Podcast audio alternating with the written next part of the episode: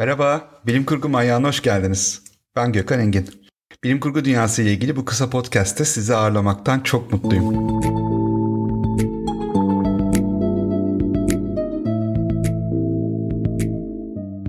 Bu yayında bilim kurgu dünyasının ilk bakışta göze görünür yüzünün arkasına bir göz atıp bu ilk bakışta göremeyebileceğimiz ne gibi insan hikayeleri, ne gibi semboller, ne gibi fikirler ortaya çıkıyor hep birlikte inceleyeceğiz. Neden mi bilim kurgu? Çünkü bilim kurgu tarihi hep bir göz kırpar ve aslında insanlığın büyüme, yükselme ve özgürlük mücadelesini anlatır. Bundan da keyifli bir konu olabilir mi?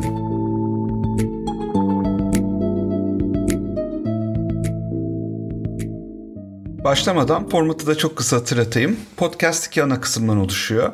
İlk kısımda bir insan hikayesine bakıyoruz. Burada bilim kurgu dünyasından bir karakteri inceliyoruz genelde ve empati kurarak onu anlamaya çalışıyoruz. İkinci kısımda ise yine bilim kurgu dünyasında gördüğüm ve günümüzdeki bilimsel ya da felsefi tartışmalarla ilgisi olan bir konuyu tartışıyoruz. Kapanışa geçmeden önce de kısa bir şekilde çok severek okuduğum ya da izlediğim bir bilim kurgu çalışmasından bahsedeceğim. Belki okumamış ya da görmemiş olan bu vesileyle deneme fırsatı budur. Geçen sene ilk sezonu yapmıştım. evet istediğim kadar bölüm yapamadım doğru. 5 bölümde kaldık. Fakat tekrar buradayım ve devam ediyoruz. Yeni bir yıl olduğu için ikinci sezon olarak isimlendirdim bu bölümleri. Çok önemli mi? Hayır.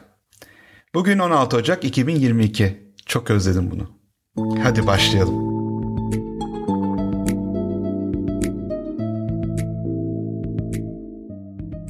Bugün insan hikayelerinde üzerinde konuşmak istediğim karakter Blade Runner 2047 filminden kötü karakterlerden biri olan Love.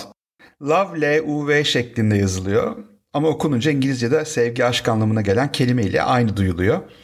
Filmde isimlerle ilgili kelime oyunları da var aslında ama açıkçası konumuz bugün bu değil. Ayrıca ilginizi çekerse adresi biliyorsunuz. Google.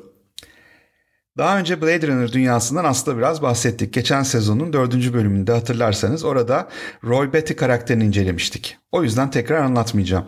Ama özetle kalabalıklaşan, doğanın yok olduğu, replikan denilen yapay insan klonların robot gibi kullanıldığı bir dünyadan bahsettiğimizi hatırlayalım. Blade Runner 2047 bilim kurgu dünyasının bu epik filminin 28 yıl sonra geçen devamı niteliğinde. Ayrıca bu ikisi arasında Blade Runner 2047'den önce olan bazı olayları aktaran 3 tane de resmi kısa prequel dediğimiz yani ön hikaye filmciye olduğunu da hatırlayalım.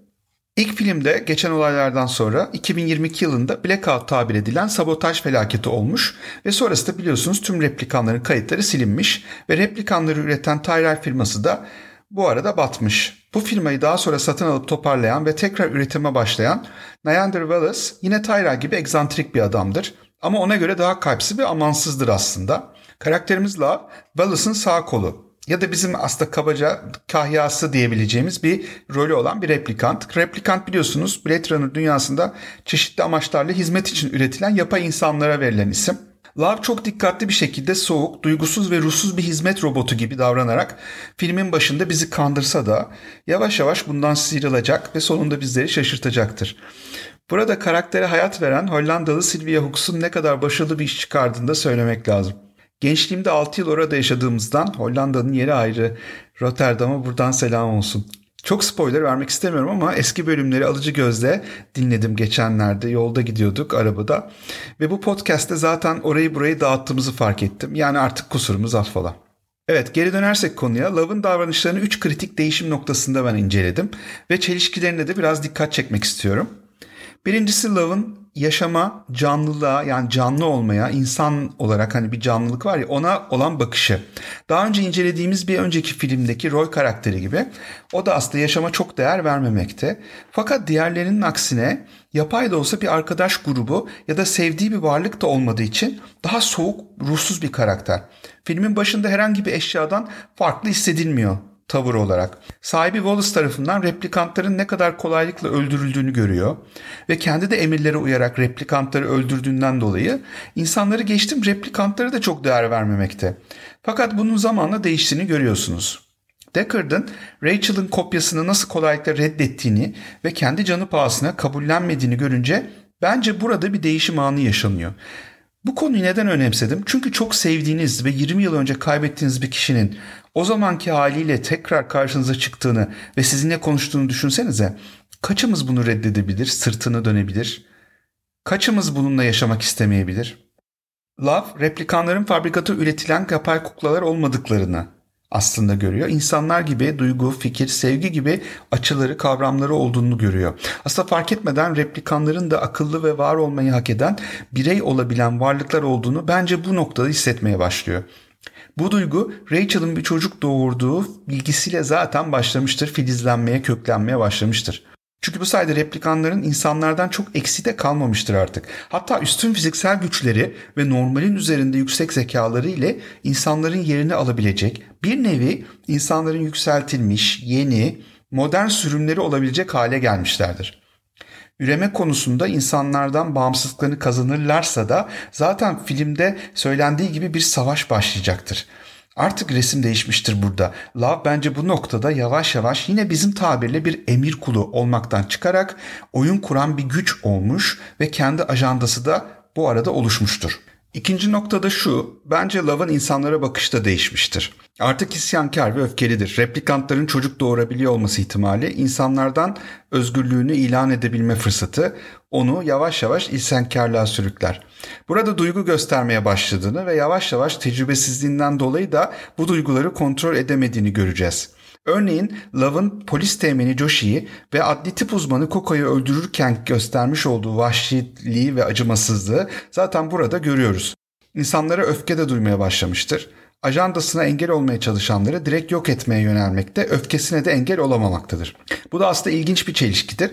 Çünkü replikant karşıtı argümanlardan biri de biliyorsunuz bu replikanların duygusal olgunluğa erişememesidir. Yani çünkü neden? Normal bir insan ömrünü bebek, çocuk, ergen, genç, yetişkin tarzı normal bir akış ve süre içinde geçirmedikleri için dengesiz ve güvenilmez bulunmaktadırlar. Zaten tepkileri ve davranışları da öyledir. Hatta bunun için Tyrell'in onların beynine yapay anılar yerleştirdiğini hatırlıyorsunuz. Yine de bunlar işe yaramıyor olabilir mi?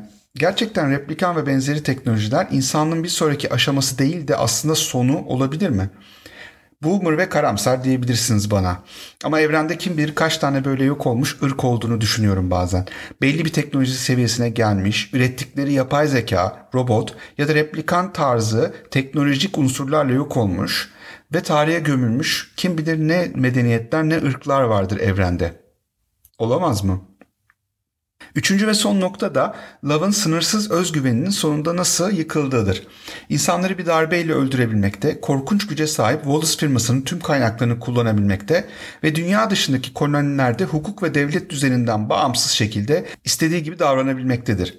Zaten film ilerleyip sona devşirildikçe yavaş yavaş egosunun agresif şekilde kabardığını, Love'ın ruhsal yapısından dolayı bunun fiziksel şiddete döndüğünü ve kendini yenilmez görmeye başladığını da gözlemliyoruz filmin başındaki durumundan ne kadar farklı değil mi? Baş döndüren şekilde bir değişim geçiriyor aslında. Soğuk, ruhsuz bir robottan öfkeli bir küçük kız çocuk karakterine dönüşüyor. İsminin de tam tersi hareketler sergiliyor aslında. Bence Love karakteri Roy Batty kadar olmasa da Blade Runner dünyasında hak ettiği kötü karakter yerini kalbimizde almıştır. Roy Batty'nin var olma savaşı ile yaşadığı trajediyi Love replikantların yükselme mücadelesinde yaşamıştır. İkisi de sonunda kaybetmiştir. Ama replikantların macerası nasıl bitecektir onu bilemiyoruz. Bazen bilim kurgu bizi cevapsız ve merak içinde, kabuslar ya da heyecanlar içinde yalnız bırakır. O zaman da bilim kurgu yazarlarından, filmlerinden, hikayelerinden bağımsızlığımızı ilan etmez miyiz? Kendimizi özgürleştirmek için bilim kurguyla böyle bir sevgi nefret ilişkisi kurmaktan daha keyifli ne olabilir?''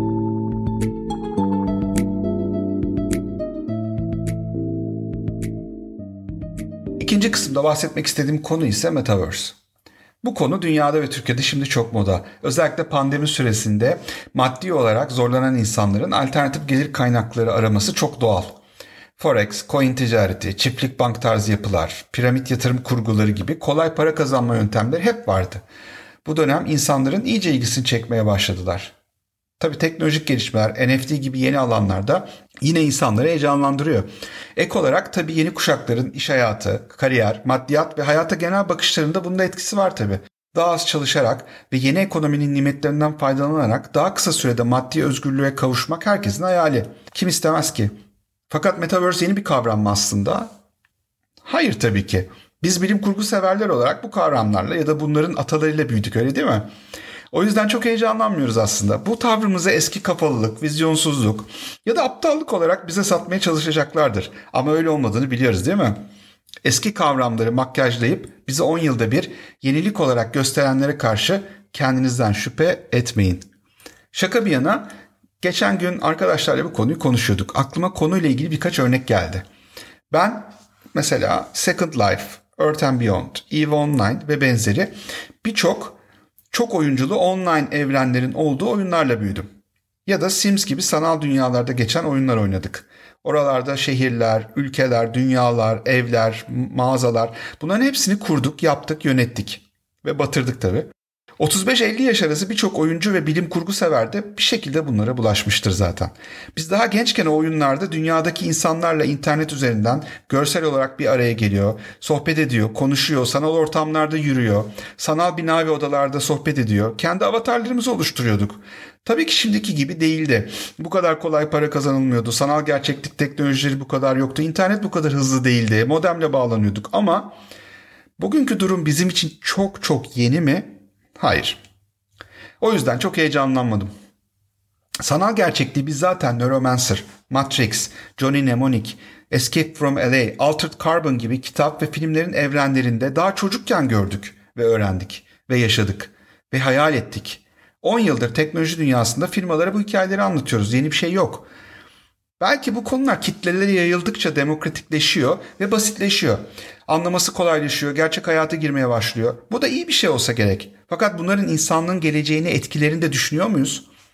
Günümüzdeki politik, sosyal, kültürel, ekonomik ve duygusal ilişkilere etkisini ve gelecekte çocuklarımızın ya da çocuklarımızın çocuklarının nasıl bir hayat yaşayacaklarını hayal edebiliyor muyuz?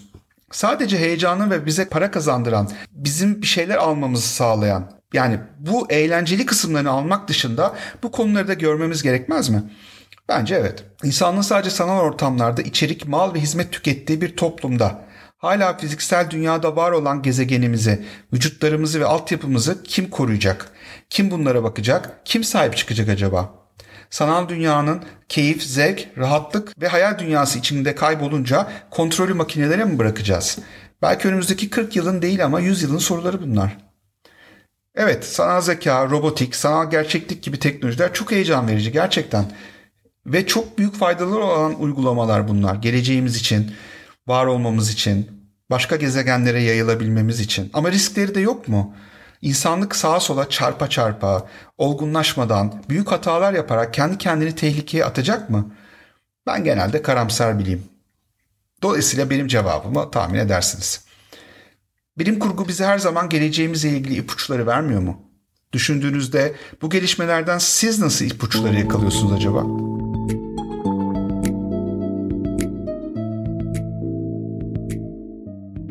Kapanışa geçmeden bu bölümün tavsiyesini de paylaşmak istiyorum. Bugün tavsiye edeceğim bir bilim kurgu filmi. Çok yeni değil ama bence artık klasiklerden.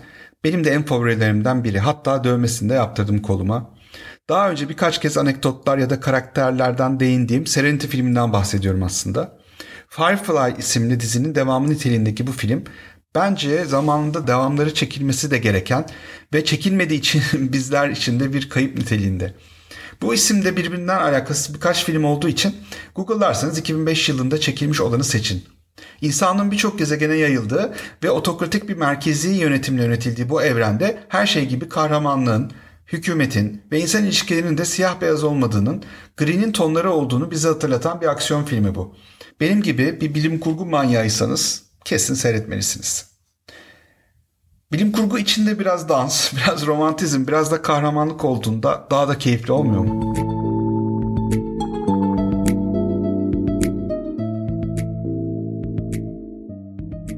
Evet, bu sezonun ilk bölümünün sonuna yaklaştık. Bölümü The Dune'dan bir anekdot ile bitirmek istiyorum. Malum şimdi yeni filmi çıktı, popüler bir konu. Nasıl bireyler doğuyor, olgunlaşıyor, ürüyor ve ölüyorsa toplumlar ve uygarlıklar ve hükümetler de öyledir. Yani ne demek istiyor? Bence kısa ve dar küçük hayatlarımızda bazen bunu unutuyoruz biz. Ya kendimizi çok önemsiyoruz, ya yaptıklarımızın sonuçlarını ve sorumluluklarını sahiplenmiyoruz, ya da gelecek ile ilgili mesnetsiz imserlik veya karamsarlıklara kapılıyoruz. Her şeyin sonunda soğuk, karanlık ve bomboş bir evren kalacak geriye. Bunu unutmayalım. Tabii milyarlarca yıl sonra. Ünlü ekonomist Keynes de dememiş mi? Uzun vadede hepimiz ölüyüz. Bilim kurgu bizlere hem umut hem de umutsuzluk duygularını aynı anda yaşatarak tatlı bir çelişki yaşatmıyor mu?